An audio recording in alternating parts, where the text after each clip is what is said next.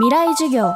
この番組はオーケストレーティング・ア・ブライター・ワールド エヌイーシー 暮らしをもっと楽しく快適に、川口技研がお送りします。未来授業、今週は去年の秋、全国いつつの会場で行われたイベント エフエム フェスティバルにせんじゅうはち未来授業、僕らの時代の生存戦略。この特別公開授業の模様をお届けします。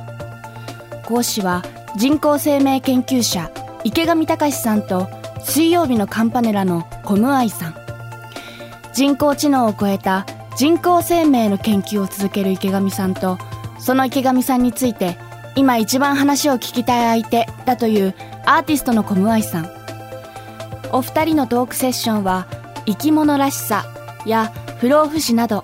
キーワードをランダムに選んで、どんな話題に展開するのか本人たちもわからないスタイルで行われました。未来授業さんじかんめ、今日は学生たちの関心が最も高かったキーワードに関するふたりのトークの模様です。テーマは不老不死。不死の話、私今ちょっと通り過ぎたというか、脳の中でさって思ったんだけど、なんか水石っていう文化知ってます？盆栽と似た文化で、盆栽は部屋の中で木を買うような感じなんだけど、それがを下から眺めて大木に感じて楽しむようなジオラマみたいなものなんですけど、水石は石バージョンで、水の石って書くんですけど、うん、石を自分の好きな川とかからまあ拾ってきたり買ったりして、うん、それが故郷の何々山に似てるとか、そういう風にして家に置くものなんですね、うん、それはなんか自分のね、頭とかの油を塗りつけたりするんですって、石に。つまりその石って永遠に死なないでしょ、うん、それに自分を同化させていくんです、自分が生きてるスパンの中で。で、自分が死んだ後、その石がずっと生き残って水石としていろんな人の手に渡るかもしれないけど、そういう不死身の不死身の芸みたいなのが江戸時代にからあって、不死って本当にいろんな方法があるなと思うんですよね。こんなコムアイさんのエピソードで始まった不老不死の議論。会場の学生たちも一番関心が高かったようで、様々な質問が飛び出しました。学生の人の円グラフがあるみたいなんですけど、あ、不死を、不死を望むか望まないかみたいな。 はちじゅうななてんご のほとんどが不老不死を望まないということですね、うん、どうですか不老不死、不死、えー、大学いちねん生で、えー、と芝浦工業大学、野呂と申します。不老不死を望みますかっていうことで、自分はノーって答えたんですけど、やっぱり死ぬことにやっぱり人間は意味があると思ってて、その終わることに意味があって、終わってから次の始まりがあるから、やっぱり人間が存在しているのかなと思うんですけど、不老不死があったとしてもやっぱり人間に意味があるのかっていうのを聞きたいんですけど、はあ、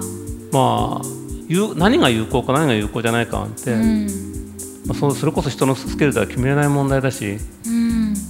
とにかくその面白いものとか自分がすごい興味があるものを作っていくと、うんまあ、結果としてそれは意味がある場合もあるし、そうじゃない場合もあるかもしれないし、うんうんまあ、科学とアートの共通点があるとしたらそこだと思うんだよね。アーティストと科学者の違い、まあ、さっきうっすらちょっと感じたところはあったけど、まあ、それで言うと完全に池上さんはアーティストだから、私も自分でアーティストだと思ってて、何がアーティストかというと、その未来がどういう風になっていくかとか、なんか占いのように先にこう勘で探っていくみたいな、でそれを映した感じ、それを確かに描くというより、それのミラーで反射したものみたいなのを作る、先に先に反射した像を作るみたいなのがアートなのかなと思うんですよね。で、反射されたものからみんなが実像を想像して未来をそこから作っていくようなイメージだから、まあ池上さんがやってるのってどっちかっていうとアーティストなんじゃないかなと思う。なんか答えが分かる時っていうのは答えが先にある時なんだよね。うんで多分そこへのそこへの生き方を一生懸命探すっていうのが本当に行われていることで、何も分からないとこ探していくってことはまあないのかもしれないな。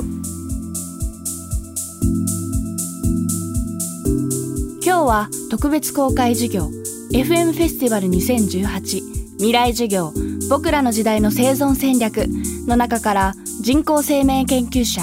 池上隆さんと水曜日のカンパネラのコムアイさんのトークセッションの模様をお届けしました。明日もこの続きをお届けします。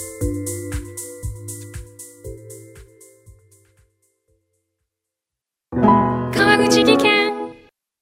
階段での転落、大きな怪我につながるので怖いですよね。足元の見分けにくい階段でもコントラストでくっきり白いスベラーズが登場しました。皆様の暮らしをもっと楽しく快適に、